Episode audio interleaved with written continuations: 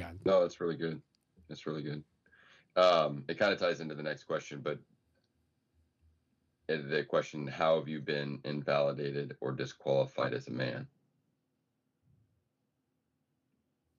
I think you know for um, I, I guess to tag on that you know what we are just talking about is I think anytime from a false self perspective we show weakness or shame like you you you let in you you feel you know invalidated or disqualified you can feel invalidated or disqualified. And i think that's acting from the false self where um operating from a true self perspective i think you're not you're not i mean we're we're all flesh so we we have we struggle but you're less um you, when when you're you're not validated by the false self um you therefore are no longer disqualified or invalidated when the false self fails right? When some when when you show when you show kindness or you show tenderness or you you you reveal your shame in that in, into you know in, in in the true love there is no shame.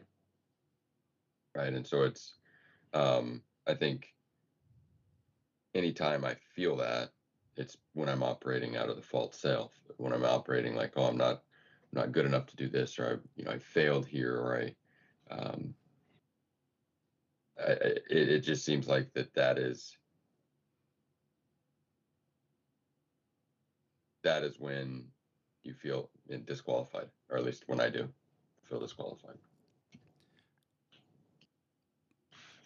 Yeah, just going off that too. I think like in the modern age, you know, in terms of what is masculinity, like generally men want to be respected and women want safety, right? I mean, we all need these are all needs, but it's like maybe just a, a priority.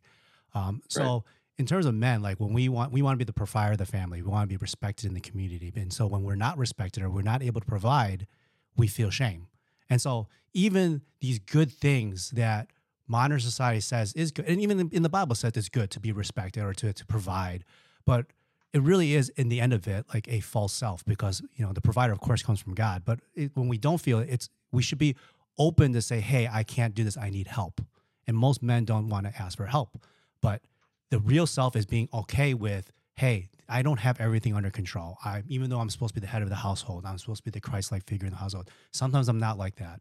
And I'm open for feedback and open to learn. And that's the humility and growing and development and all that stuff. So that you know, that's just a small microcosm of hey, what is the modern age of masculinity? And, and you know, the modern, you can go political and say, okay, people are attacking masculinity. That's why they call it toxic masculinity, regardless. And they try to come with the effeminate a little bit more. But in the end state of it is that what is really who you are, which means it's self awareness, knowing yourself. And also then, okay, where are you aware of you trying to pretend to be something you're not? And even being a true masculine man, like the modern day age, you have to be a hunter, you have to be physically fit, you have to be like be strong. Like that is not necessarily who you are. It's okay to be, as Jared, you just said, tender and open and vulnerable and to shed emotions. Like there's spectrums of this all the time, and every person is right. different.